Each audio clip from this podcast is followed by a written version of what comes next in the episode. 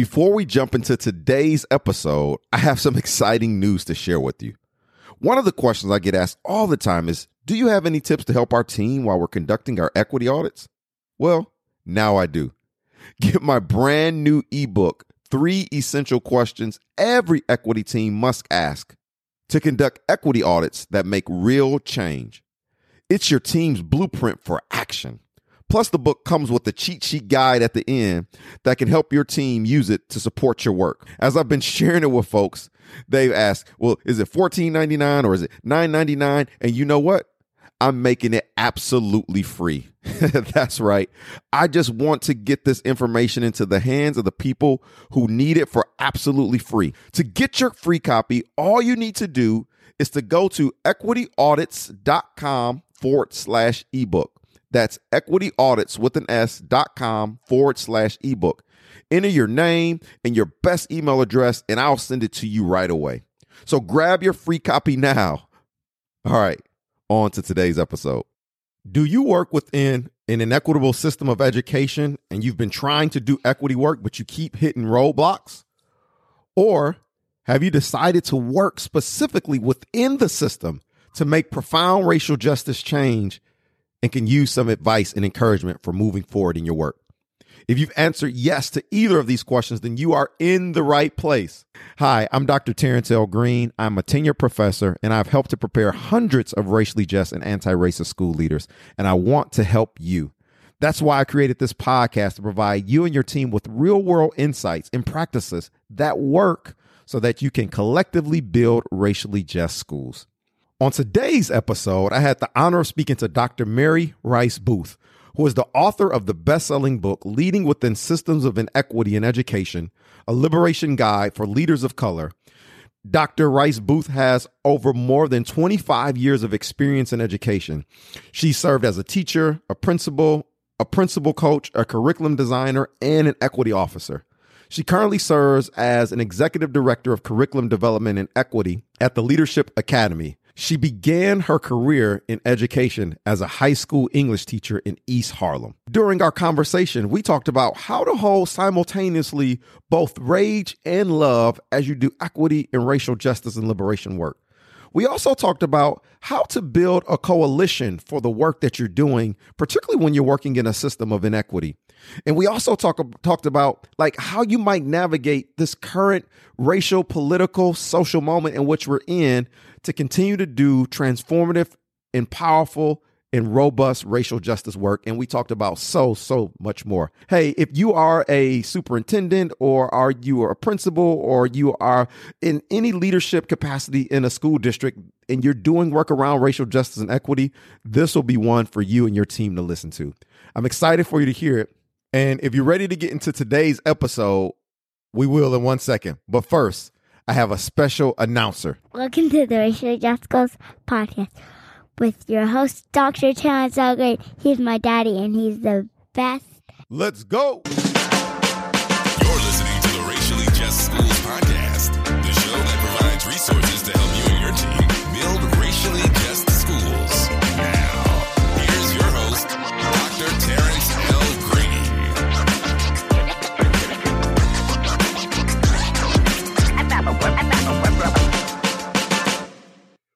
Welcome to the Racially Just Schools podcast. My name is Terrance L. Green, and I am your host. And yay, you have picked an amazing episode to join us on because we have an amazing author, an amazing scholar, amazing leader, the one and only Dr. Mary Rice Booth. Welcome to the Racially Just Schools podcast. Ah, thanks so much for having me. Glad well, to be here. Well, thank you for being here. We're so glad that you're here. And I'm super excited to talk about your new book, which we'll talk a lot about in a moment. But to begin, I love uh, for our listeners to just get a sense of, you know, who you are. So I want you to think about your life, your professional journey, if it were a movie trailer. And like, who are some of the people? What are some of the moments, the institutions, the experiences that shaped you in becoming the person you are now? Yeah, um, that's a big question. I love the idea of, of being a movie trailer, though. So it makes me try to make it a little bit short. Um, but I think a couple of the experiences, particularly in K to 12, that I feel like continues to ground me and continues to kind of be the center of of of uh, how I what the work I do and is my, some of the interactions that I had with with leaders and teachers growing up, and unfortunately not positive. Um, but I definitely remember. I think that the the one that kind of continues to hold up with me is actually in kindergarten. Um, and being in kindergarten and looking around the room and being placed in the C reading group um, without any type of assessment or, or testing, and then looking around and seeing all the other brown kids in that class are all in the C reading group. Um, and I knew I knew how to read, and I knew probably most of the colleagues I knew how to read, and I think that um, that kind of always sticks with me um, in regards to you know I it, it, motivated me to make sure I got to the A reading group by the end of the year. But the fact of the matter was I shouldn't have been placed there to begin with, right? And it, and it was clear that and that was kind of also the moment at five years of age, which is why we need to teach talk about race early. Is I recognize the fact that this was a race based issue. Like this is a race based. Um, uh, decision that my teacher was making, um, and I think that really has has carries with me when I, particularly when I see the pattern over and over again. And I think, um, kind of fast forwarding that is probably the re- that is the reason why I got into education and got into be a teacher because I I never had anyone that looked like me um is as a as a teacher as a leader and I felt like it was so the the um, I kind of did my own Black Studies course through college and through high school, um, and noticing like, why should I have to do this myself? Like, why should I have to be by be itself be self generated to kind of learn about my history and and how the central role that we played and how much we value education, um, be it um, even though people may think differently. And so I think that's being a teacher, um, and I intentionally was a teacher and principal of, of students who were underage and overcredited because, again, I wanted to focus in on those students that people had kind of written out um, and didn't believe that they could get to the finish line. And so, just kind of putting my all my 110% and ensuring it and knowing that they actually had people, adults in the school building that really believed in them, I think was was was um, was really kind of um, important for me. So I think the seeing being a student and seeing the the what the lack of of of high expectation can impact a kid and then making sure that i myself was leading through a lens of ensuring i had high impact um, i think are the kind of the bookends that really tell me that lead me and kind of push me to do this work and get up every day um, and do the work even though it can um, oftentimes be challenging I want to jump right in and talk about your book, your your brand new book, folks. Here you can see it. Um, is leading within systems of inequity in education, a liberation guide for leaders of color. And I just want to say before we start talking about the book, I really enjoyed the book for a couple of things. One is just super practical. It also mm-hmm. is at this intersection I like to talk a lot about about being theoretically rich but powerfully practical, and I think you nail it. I think you give good examples of what people actually experience in schools, and it's easy to read. And so, if you haven't gotten this book yet, folks, I want to highly recommend that you go out and get leading within systems of inequity um, in education. So uh, please, please go out. I highly, highly recommend the book. So thank you, first off, for your labor of love in writing this book from all your experiences, from being a principal, a nonprofit leader, uh, someone who was an equity officer and working with equity officers. So first, I just want to say thank you for this book. Thank you. Thank you so much for, I appreciate you being one of my early readers um, and, and looking at this book. And um, I, it was, I think, uh, I, I, say it in the beginning, but this really, this book was for me and people like me, right? Like being able to see, um, wanting something that um, that talk to my particular story, right? And and just like you said, like our, you know, there's so many people that have similar stories than we have, um, and, and being a leader, leader of what I, you know, we'll, we'll talk about publishers, but I wanted to call it leaders of the global majority because that's who we are. Um, but it's leaders of color um, is, the, is the book. But um, I think that our stories are unique, but yet not unique. And I feel like there's, there's not enough platforms to kind of share our stories and share our triumphs. Um, and so I, I, I, feel very privileged um, that I had the opportunity to do that. Gotcha. Gotcha. Well, well, thank you. Thank you so much.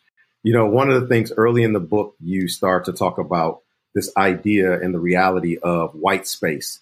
And white spaces they permeate school districts schools. You, you set this beautiful narrative up of kind of like how we got here and how we stay here. But there are a lot of schools that are working towards you know uh, liberation or racial justice and equity but they're still steeped in white spaces. And so i was wondering if you could spend some time just talking through like what is white spaces? What are white spaces? How does it show up and like why is it so important for leaders to confront this in the work that they're doing around equity or racial justice.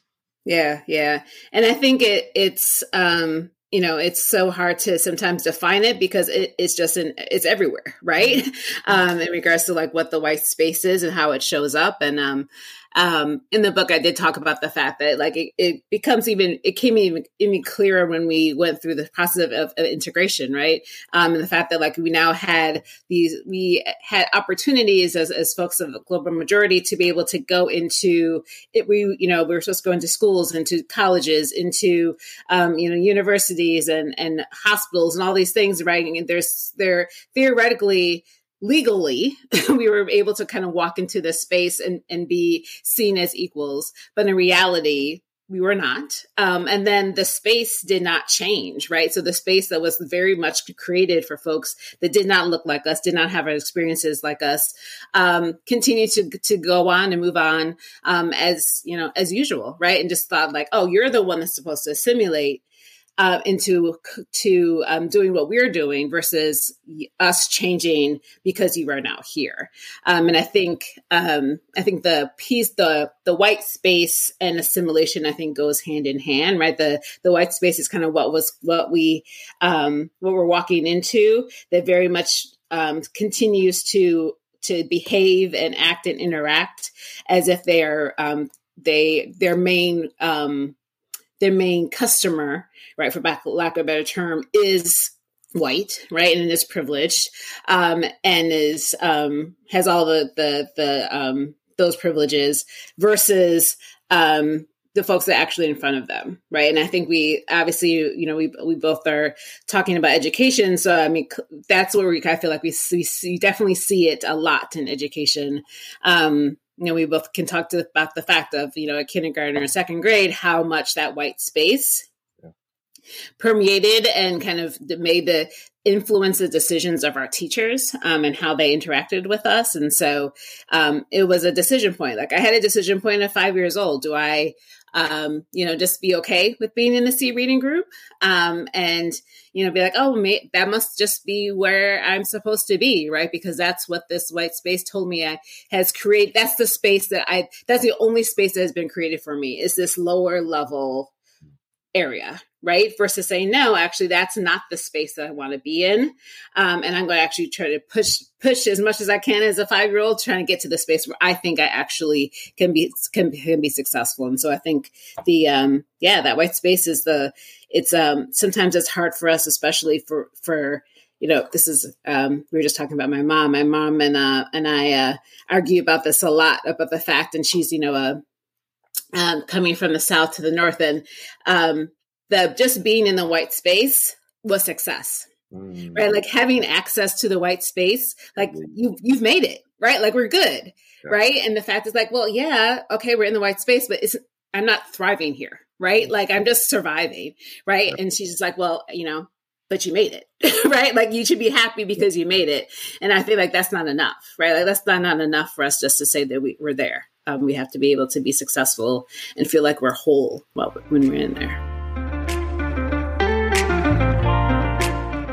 Yeah, you know that's that's so good. I mean, you can when you you can feel it, right? You can feel when you're in those spaces, even if you don't have the language to narrate like what's going on. You can feel it, and no one has to explicitly call you out of your name or call you something racist, but you can feel being in those spaces, and it's important to guard against it not being so norm that we become numb to the feeling of the white space. But you, I'm laughing inside because my mom and I we debate all the time because she used to have this saying for us when we were growing up. She used to say, you know, uh, as as soon as you learn how to play the game, the better off life will be.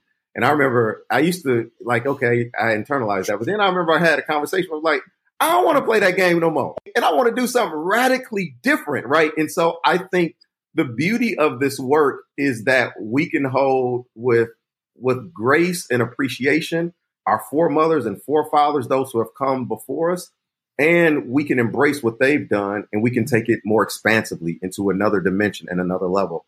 Um, but yeah, that that generational piece and and just the ideas of it.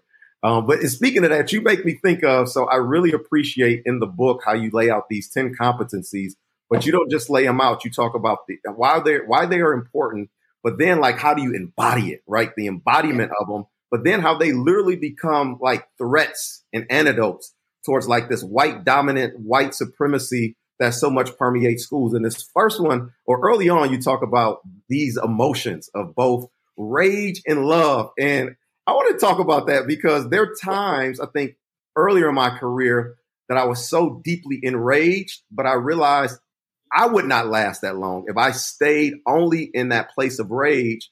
But then there is a profound place of a radical love that one can engage in. But I think the rage, in many times, is an expression of the love. So, but could you talk yeah. about leaders, what it may look like for leaders to, to hold the tensions of both rage and love and what that might mean for how they show up in their work? Yeah, yeah.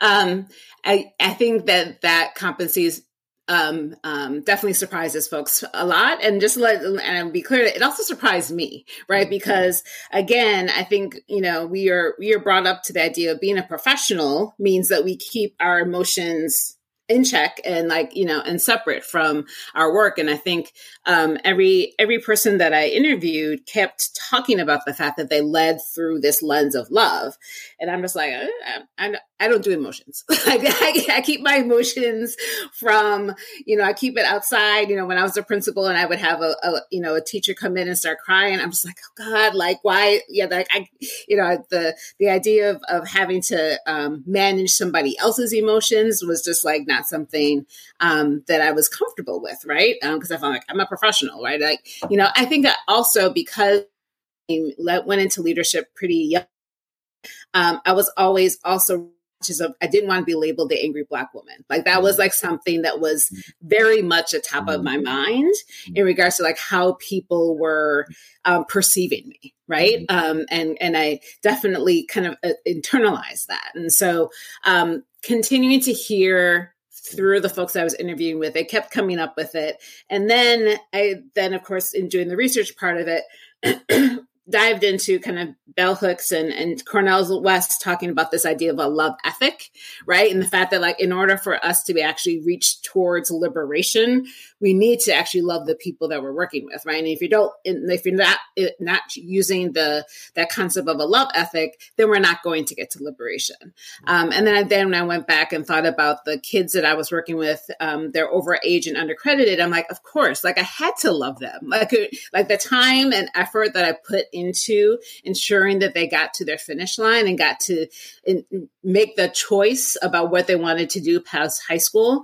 Um, I had to use love in order to get there there. And so um, I think that's where the love comes from. And then with the rage, I think um, you know one of the the kind of the the um, uh, the things that I give as a as how to make it as practical as possible was to about to redefine the trope, um, and I think it was important for me to be able to say like yes, um, you know, because the majority of people that I interviewed were Black women, and like how do we take take a hold of this idea of being the angry black woman and redefine it and actually use it as fuel for how we lead right? And the fact that, that again um, you have to have you have to be angry because our students are failing every are being failed right? They're right? They're not being successful. And if you're not angry about that like then i think that's that's a problem right? Yeah. like and so like how are you using that angry to, to, anger to fuel you to kind of move through it to action right? So i think that it's important to to highlight that i'm not saying that you're just gonna you know you should walk around just being pissed off all the time but like you should you should walk how are you going to use that anger to actually move you to action and and um, when you get up in the morning and you're not upset about what your data is telling you, if you're not upset about the stories that that your students are saying that where they're not being seen and heard um, and valued, and you're and you're not upset about that, I feel like okay, now it's it's time for you actually to take a minute. Like you need to take a beat, right? If you if you're not feeling that emotion um, for our kids. So. No, that's that's so good, and I, I love how you you you normalize and center like our emotional selves because you're right. There, I, feel like so much of the professional work, it was like you had to check your emotions at the door. But if I'm checking my emotions at the door, I'm checking a part of who I am, right? And so that that rage piece, I've specifically as black and as leaders of the global majority, we have to be cautious not to uh, because anger and rage can be used productively, but if we hold it in, it can become destructive to ourselves, right? Exactly. Physiologically, psychologically, emotionally.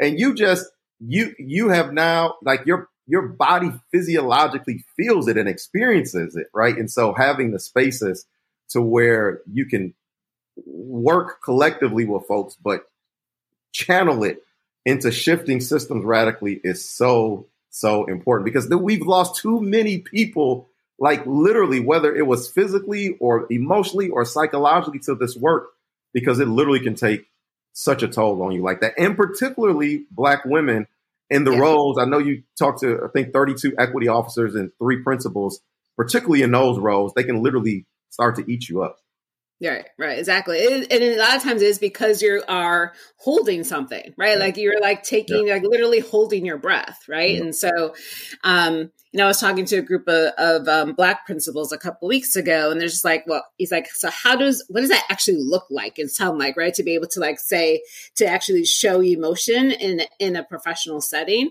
Um, and I feel like I have, I have the privilege now in working with my, my peers, which are a lot of white women, is like, I just name it. Like, look, I'm like, this is, this is how I'm feeling right now.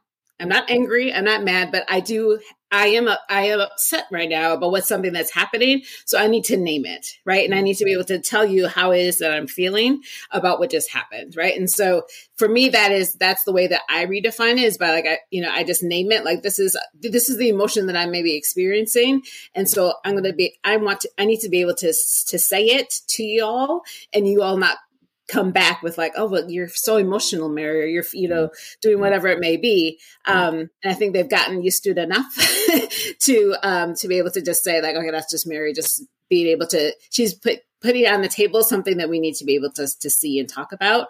Um, but it is important for us to be able to have that strategy and not, um, and not hold it in because yeah, it, it can definitely, uh, it can kill us literally. Yeah, literally, literally. No, that's good. Naming it. I love that. I love that. You know, one of the other competencies you talk about in there, I think, is super powerful. Um, in part because we know, like, we can't do this work by ourselves, right? That it takes a collective, it takes a group of people. And I, and I love how you draw Ella Baker, you draw like social movements, and I think oftentimes people say this just, you know, tongue in cheek. They'll say, "Well, you need to build coalitions." Well, yeah, that sounds great, but like, how do you actually start to go about to build coalitions? And like yeah. you said, you build multiple coalitions. So could you folks who are they're they're they're in their districts, they're in their schools, they want to do this work. Um, they may be experiencing a lot of resistance, but they understand they need to start to build coalitions. What might you offer to those folks about how they might go about to start to do that? Yeah, yeah, um, yeah. I think that's so critical. I think um, I think first you need to recognize the fact that you can't do it by yourself, right? So I think a lot of times, especially folks in that equity officer or equity role, coordinator role, we are set up to be these super people, mm-hmm. um, right? Or, you know, these magical Negroes that are going to kind of, you know, um, do this all by ourselves. And I think first recognize the fact that like, that's not going to work, right? Like I, you know, you have to, to be okay and know that I need to, I need people around me to be able to actually um, do this work and do it well well. Um, I think the first thing I talk about is the fact is being really clear about what your objective is, right? And so you need to be clear about so what is it that I'm trying to to do with this group of people, right? So are they here to give me feedback? Are they here to walk side by side with me in regards to like focusing on this area, right? Like, what is the actual very clear objective that this coalition is going to do? And then recognizing that you need to have more than one, right? So you're gonna, you're good, you, you may creating this coalition of folks that are inside and, and outside that's kind of kind of be the accountability arm right within your district. But you also you need that coalition of people that may be outside that are doing similar work that also that they're going to fuel you as well. Uh, going back to the love and rage piece like are going to fuel you socially and emotionally as well right? So just not and then you're going to probably need coalitions of people that are um just internally right? The people that are going to have the meeting that you can have the meeting with before the meeting, right? For them to be able to kind of, you know, um, be that partner inside. So I think it's recognize having an objective, realizing that you need more than more than one, um, and then being really clear about who are the people that I'm going to choose as part of the coalition. And I think sometimes it, it is comfortable and easy to choose the people that, that think all is very exactly like us right? Because it's comfortable right? And we kind of feel like that's that that's clear but i think it's also important to be able to let me bring other people to the table that may have differing opinions than i do um, or may have right a different perspective because i think that's also really important for us to be able to have them close to us right? Because we kind of get a, a different uh, um, insight um, and then also i think that they can then hear and help develop a more universal message right? So i think um, you know we're in, we're in texas. So we know that our, the messaging is really important um, in regards to what we're saying. Um, and so folks that may have different perspectives may give a, a, give us some insight in regards to how we message our work um, so that we get more people um, that's going in the same direction that we are as well. So those are some of the ways to, of uh, really us for us to think about when we're building a coalition. Gotcha gotcha. No that's that's super helpful. And one of the things you you highlight in the book is around um, as we're building these coalitions to, to navigate these political landmines. And in the current racial, political, social moment that we're in, there are political landmines all around.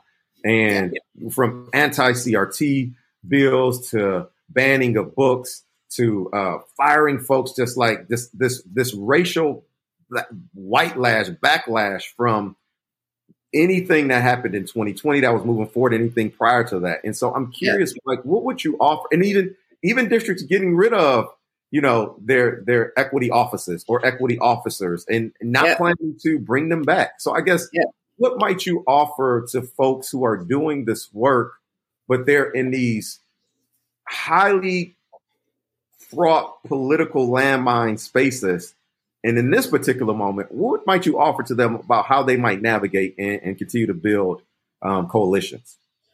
Yeah, yeah. I mean, I think a lot of the folks that I talk to that are in um, in Texas or in Florida, in Iowa, what they're doing is that they kind of have a, a two pronged approach. So they're they're going underground, like so they're they're doing you know they're Harriet Tubman with it, right? So in regards to like they are kind of really um, doing their work, but doing it in behind the scenes, right? Um, and having other people that are leading, um, creating again, going back to creating coalitions with the folks that are willing to be the loud folks. And so, um, are you, you know, are you going to be in support of the person that is going to um, say what needs to be said at the school board meeting or at, into the newspaper while you're kind of working with them, but you may not necessarily be saying that you're working with them, right? Um, to, in order to kind of move forward. So I, there are definitely folks that are kind of doing that, continuing to do the work, but are not necessarily um, vocal about what the work that they're doing. And then they're also above the ground that they are um, are being very savvy about language, about um, and about kind of how they are are connecting with people. So um, you know, I I have mixed feelings about people changing language and changing titles, but um, you know, that's kind of the nature of the the beast right now that some folks are. So I have folks that are now instead of being chief equity officers, they're chief of strategic partnerships or special initiatives, right? So they they completely have taken the word equity or diversity or equity or inclusion out of their you know their title. Um, and there are folks that have also just kind of been really cl- been very cautious about the language that they're using when they talk or even in message right? So um, you can't argue with the fact that we want we want to ensure that all students are academically successful. You can't argue with that right? Like can you? Like i don't i don't, I don't know. Like i feel like that's pretty pretty language that people can't push back around right? And so if you are um you know using that language then how are you, how is that helpful um, in kind of in getting your your moving forward um, without kind of having that that um, that wrath. And so, I mean, I think even there are some folks that have gone to the space of even like inviting Moms of Liberty to a meeting. I'm like, okay, Godspeed. Like, you know, like they like going to this, going to, right, the, going to the heart of kind of who's being the loudest um, folks um, and actually having conversations about them, asking them like, okay, so what is it that you are asking for? What is it that you need? This is what I'm doing, right? And, and again, um, what's if we are all focused on ensuring that all students are successful, my work is not illegal. My work is not, you know, right? I'm not, what I'm doing is making sure that all students are successful, right? Um, and using um, that, that conversation. So those are some of the things that I've seen people do um, in regards to kind of keep moving forward um, despite um, all of the um, continual back, backlash that they're, they're experiencing. Yeah. Yeah. You, you, you make me think of, you know, an idea of creative insubordination. One of the ideas is to use the language of the institution against the institution.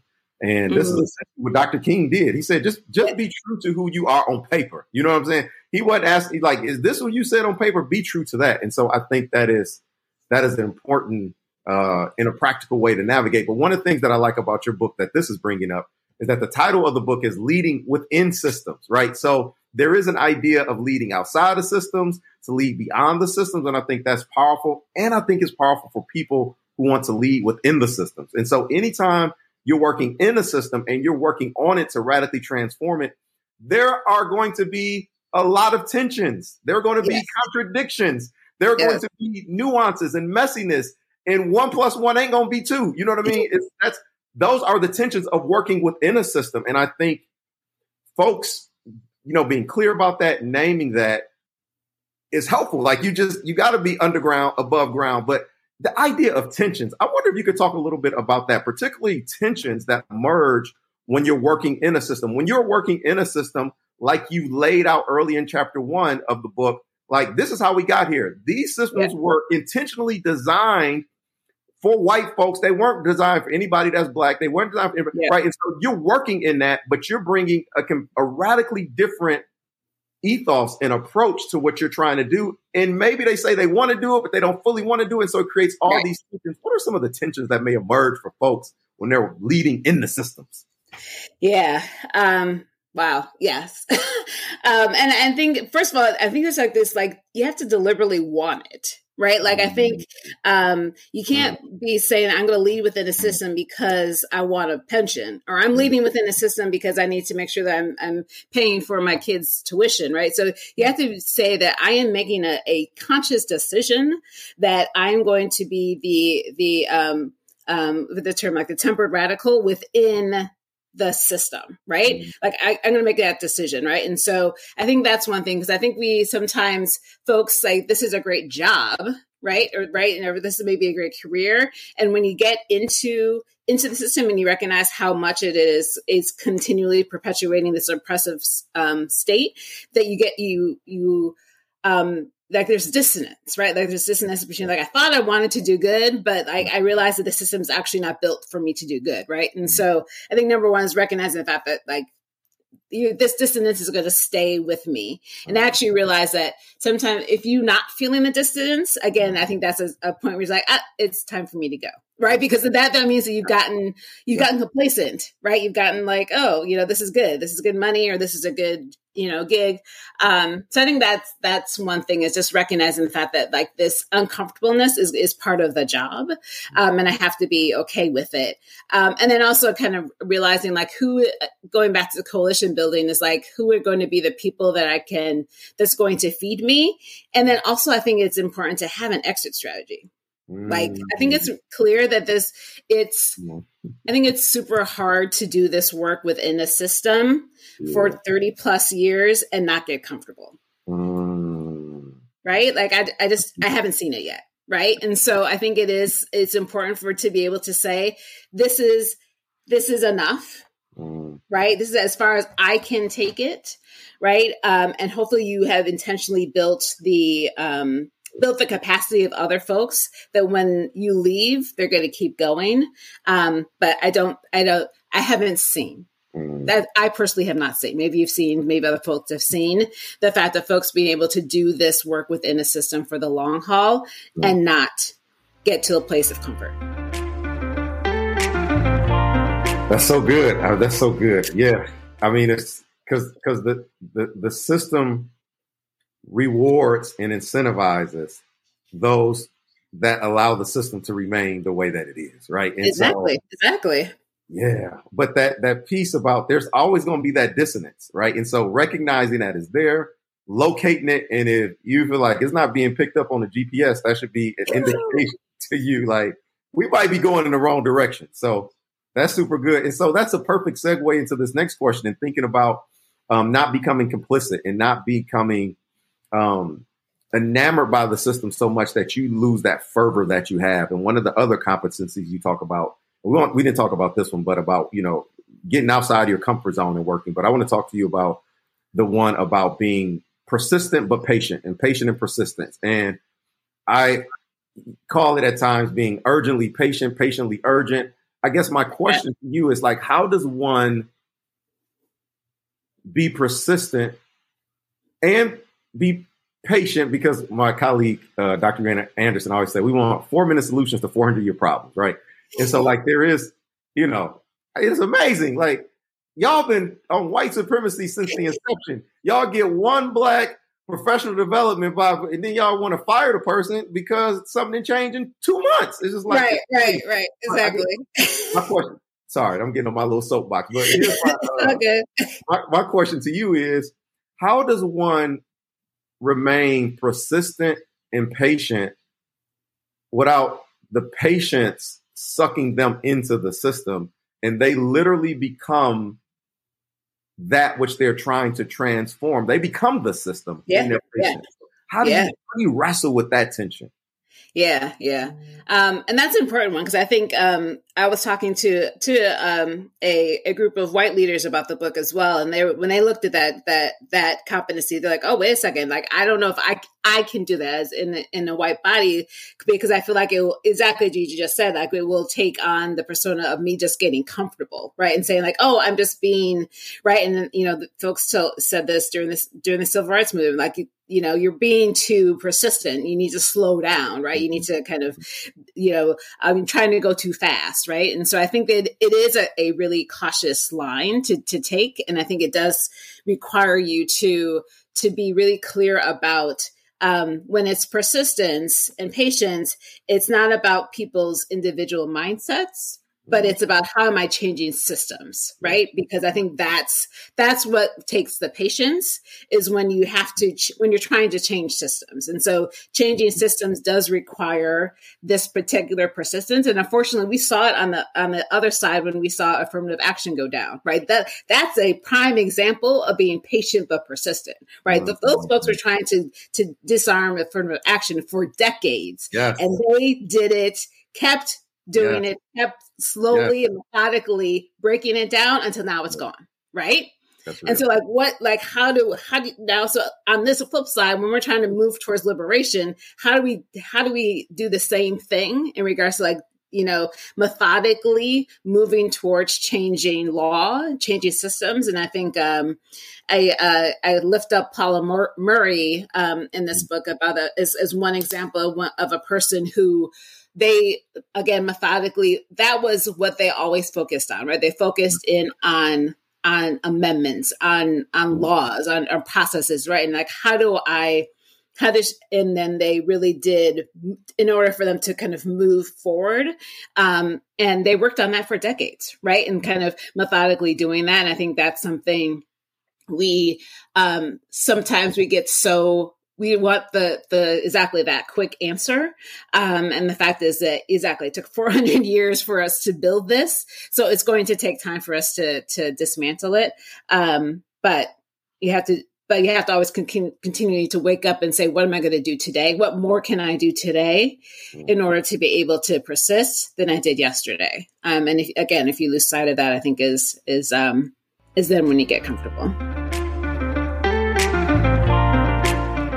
that's so good. That's so good. The distinction too about being, you know, persistent and patient as you're changing systems, not shifting and changing people's hearts and minds. So I think that's super important um, distinction there. So thank you for for sharing that. That's so good. That's so so good. And yeah, you're right. I, I like this idea of methodical.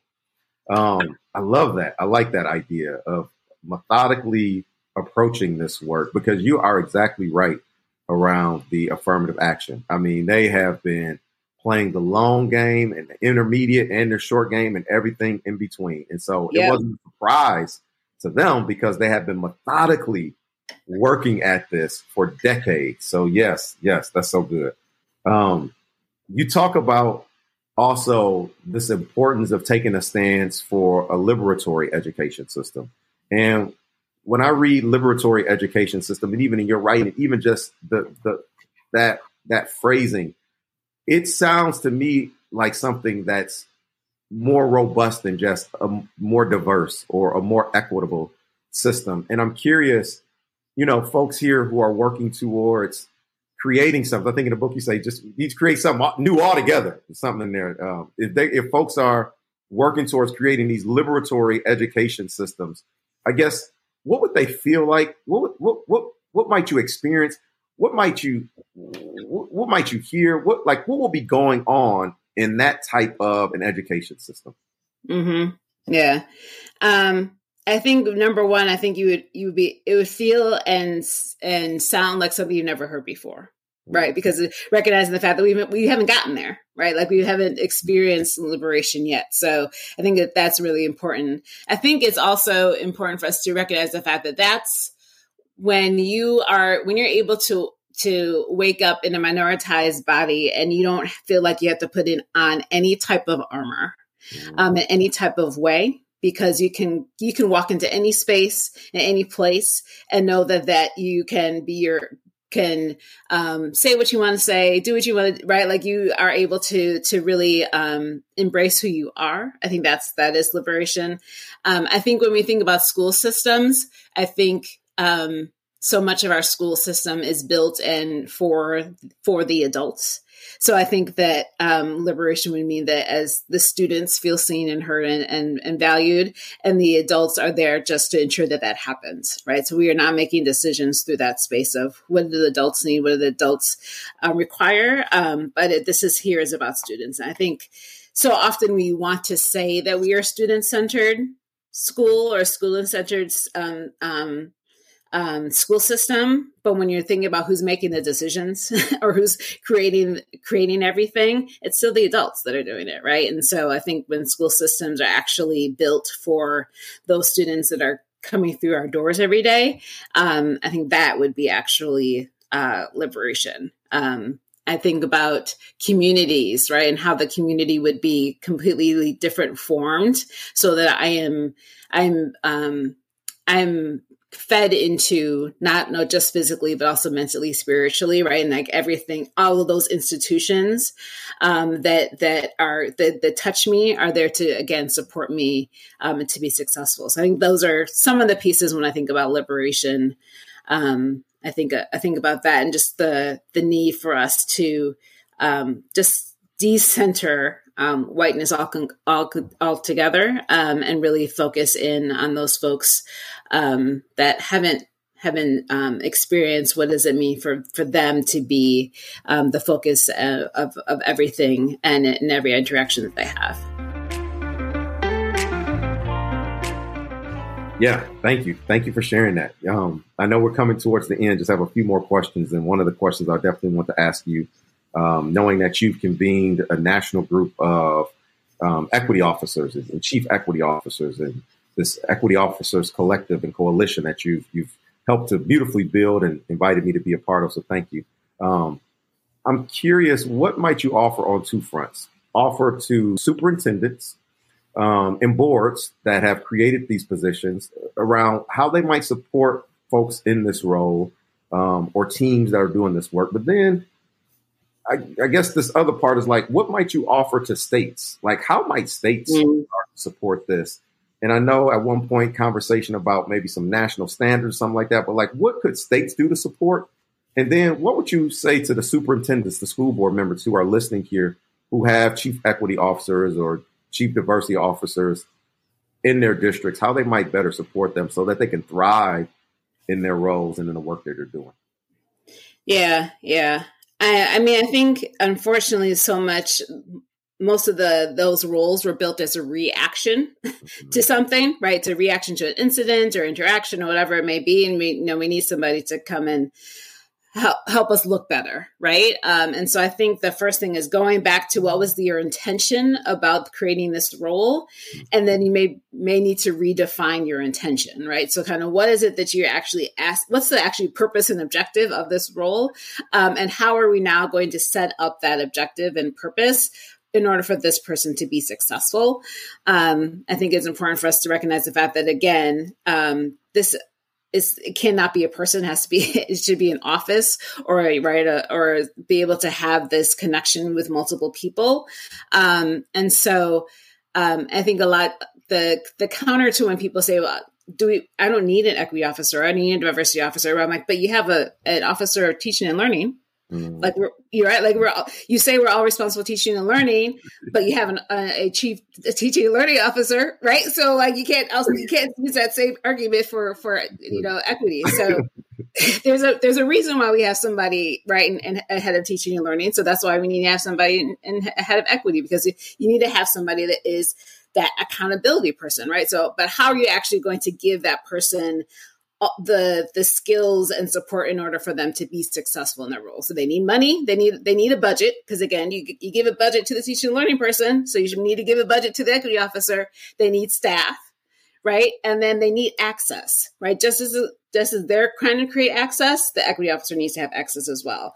Um, I really do think that there's a very different experience from the equity officers I work with that report to the superintendent versus those that don't report to the superintendent. It's a very different experience, right? So having having that person report to you and then realize the fact that just because this person has a job, right? And just because they report to you doesn't mean you're off the hook.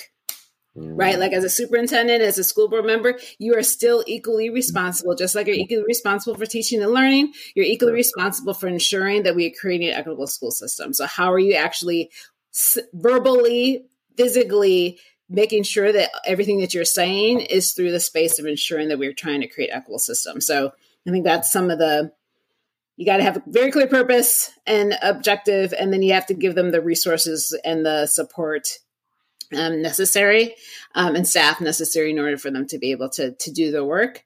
Um, and recognize the fact that this job and you know I, I currently sit as an equity officer of a nonprofit. And sometimes um, i'm clear with my my ceo it's like i i need to, you to know that my job is to sometimes say the thing that you don't want to hear. Mm. say the thing that's going to make you uncomfortable. Yeah. and thankfully we have a, a very we have a very strong relationship that i can do it.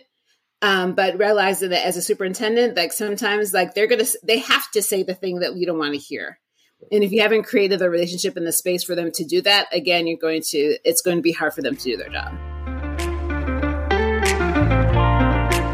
I guess one of my last questions is that I guess where, what's next? Where do you see this work going next? The, the work on anti-racist education, liberatory education, racial justice, equity, diverse, like what's, what's next? Where do we need to go? Where are we on like the precipice of?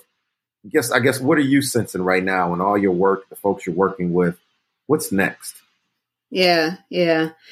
Um, I mean, I think the what I um, have been hearing and what I see is that there's a lot of um, people that are focused in on practice right now, right, which is important, right? Like focusing in on like what does this look and sound like um, in my my classroom, in my school building, right, in my school system, in order to really have to to create li- a liberatory system. But then again, going back to kind of what actually creates a liberatory system is actually policy. And then we also need to back it up by research, right? And so I think um, I would, the, and I, I get the, um, you know, we all have have developed expertise in one of those areas, right? Either practice, research, or um, or policy. But I would I would love to be able to see those three legs come together constantly and and and always be in unison and talking to each other um, and i think that's how we actually change things um, is when you have those things come down again and again historically we've we've seen um, the the impact of when we see policy change versus when we see practice change or if we we, we have the research that backs up the policy and the practice so i think that's where I think folks are interested in going, um, and I think people. Um, I feel like hopefully we have um, the access um, and support to be able to to bring those three pieces together. Gotcha. Well, this has been very rich, and uh, one of the ways I love to um, end all the episodes to just ask a series of just rapid questions. So, whatever comes to mind, uh, we'll just love to hear your response. So, uh, Okay. ready? I guess so. so the, the first the first question is: If there was a movie made about your life, who would you want to play you? Who would you want to star as you? This is so fun. I actually literally had that question asked to me earlier today. And it's Wow. been the same person since I was like 16. So I may need to change it, but it's always been Regina King. Um, Regina King from 227 Regina King. So like that, that her has always been the, the person that I, um, would always want to play me. My second, the next question is: If you could have a nine-hour plane ride, I know a nine-hour plane ride is long, but if you could talk to any person, someone who is here, someone who's transitioned, um, like who would you want to have a conversation with for nine hours, and why? Yeah, yeah, um, yeah. If, if I'm able to do somebody who's transitioned, it's a toss up. It's, it's hard between Zora, uh, Zora Neale Hurston and Toni Morrison. I'll go with Zora, who's my I named my daughter Zora, um, and I think that would be her, just because I think um, not only of her, just to hear about her writing process and her um, who and how she approached kind of her work around um, um, collecting stories, but like just her, like she was somebody that just stayed true to her who she was, no matter what, right? Like she just like I'm going to do my own thing, um, no matter you know whoever going to talk about me, going to talk about me, and she just stayed true to who she was um, in a time period that just that seems so difficult to do. Um, so I feel like I have I would have a lot of questions for her.